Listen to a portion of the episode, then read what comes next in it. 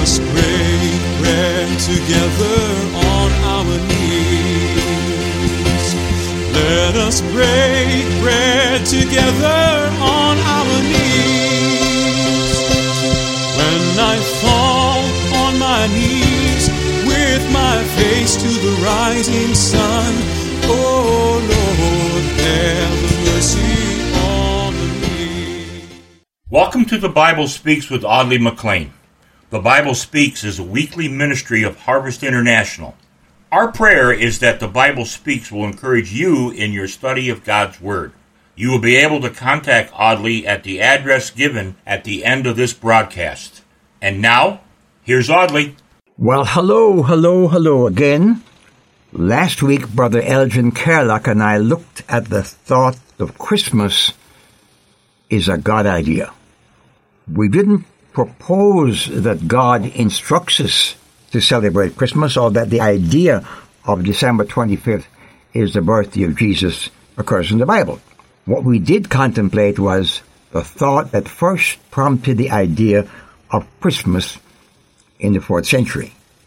It was the capturing of a day that was being used to give worship to false gods, and like the Apostle Paul at Mars Hill, to the point where worshippers and passers-by to the unknown God, which they were unintentionally worshipping.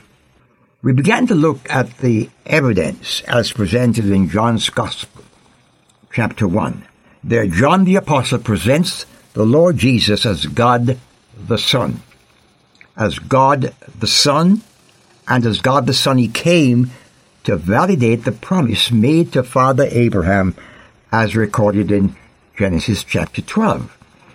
And there God covenanted with Abram, who was later called Abraham, that he should be blessed, that God would bless him and through his offspring make him a great nation, and in that would bless all the families of the earth.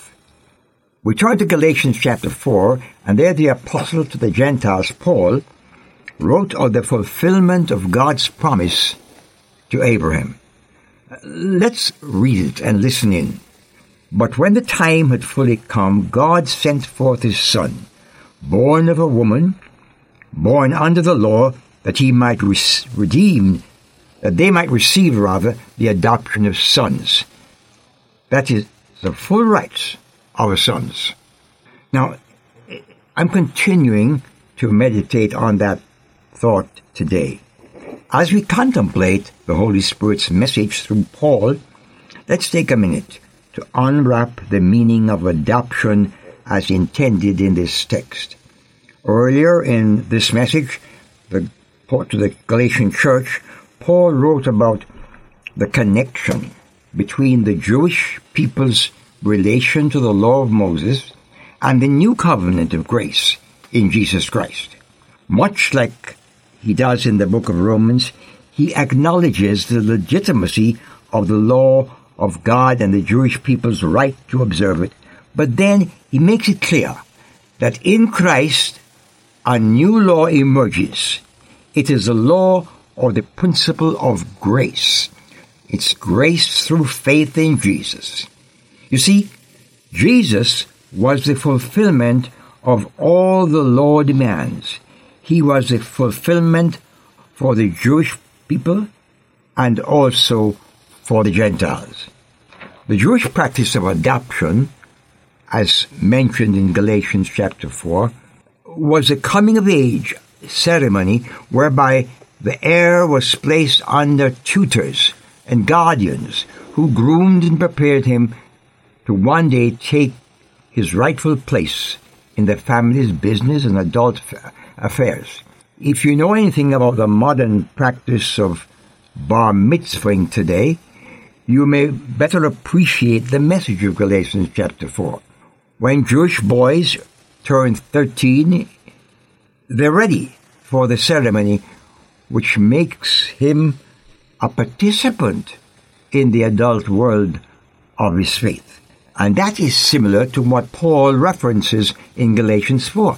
He's explaining that Christ came as the initiator of a new covenant in which he establishes maturity and adult privilege on all who come under the banner of the finished work of Christ himself on the cross and his resurrection. But there's more.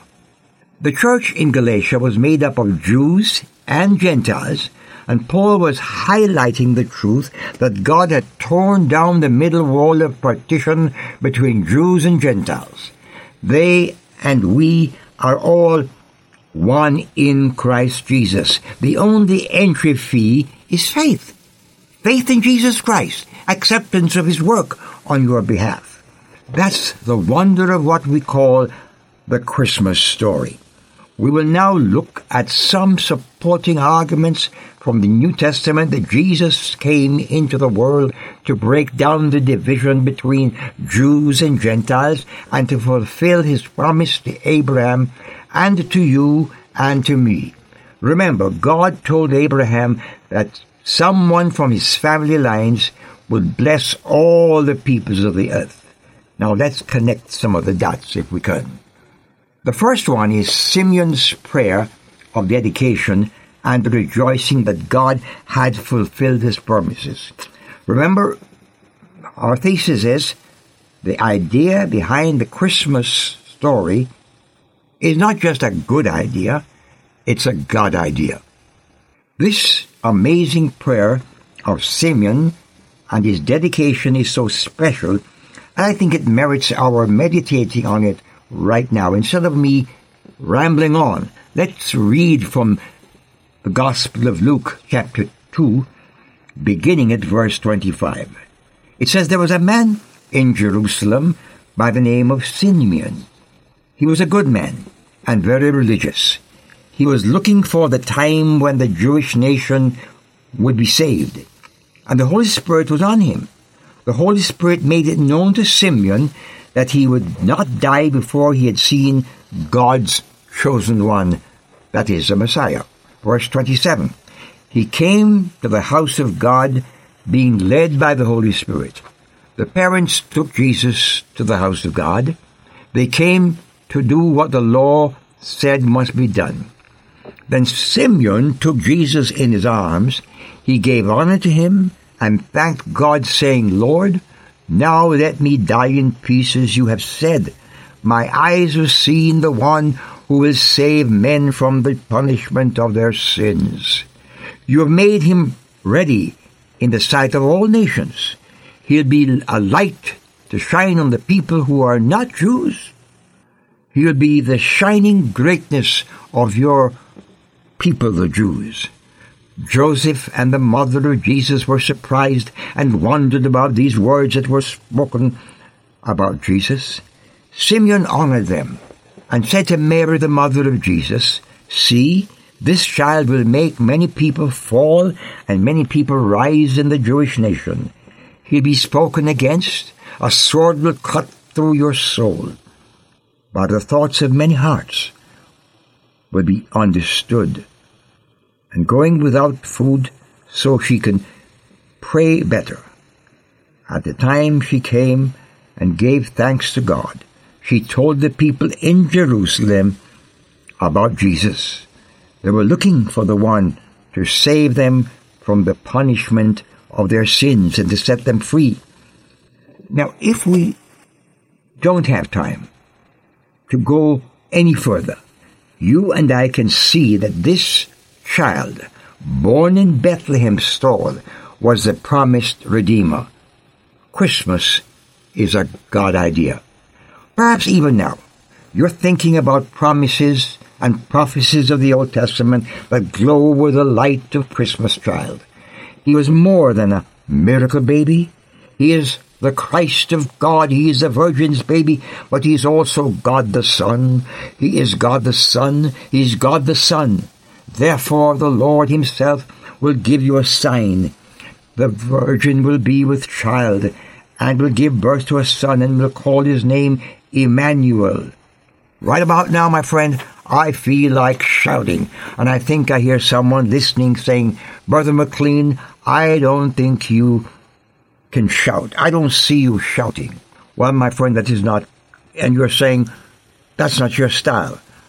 May I suggest to you, my friend, that this is really a hallelujah time. This is shouting ground. Glory to God in the highest.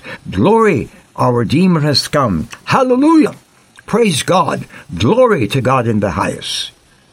Now you shout with me as I say it again, for it deserves our greatest and our best self.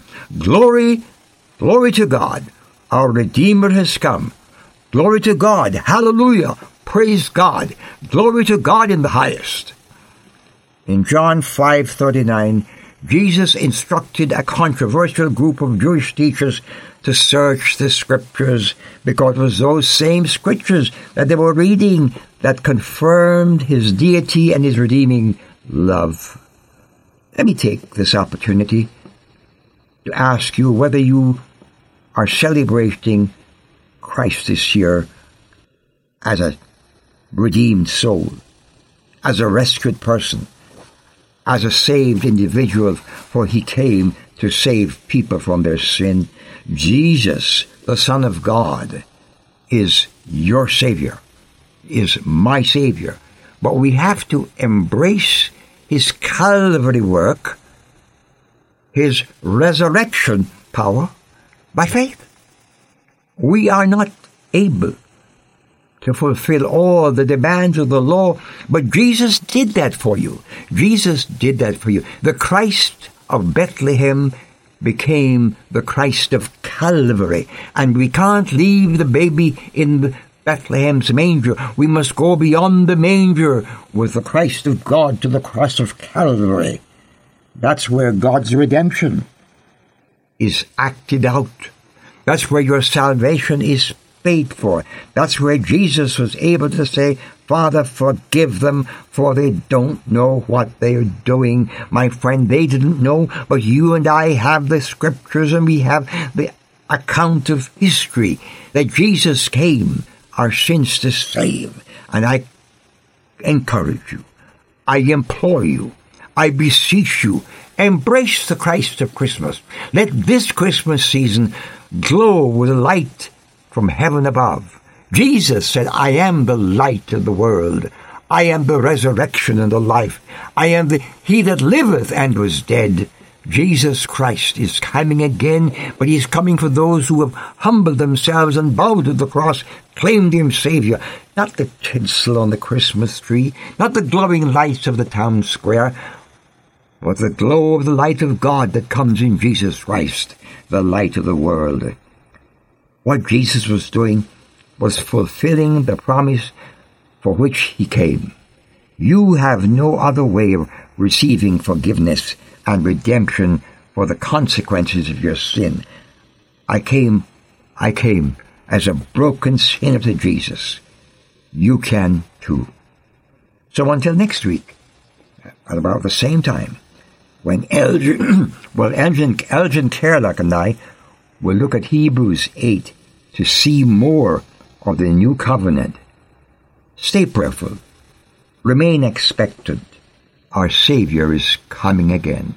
God bless you. Make you a blessing. Amen. I've wandered far away from God. This program is cared for by listeners who care. Your prayers and financial investment in this ministry helps to keep the good news on the air. We look forward to hearing from you and invite you to write us at Harvest International, Post Office Box 6690, Ocala, Florida 34478. Again, that's Harvest International, Post Office Box 6690, Ocala, Florida 34478.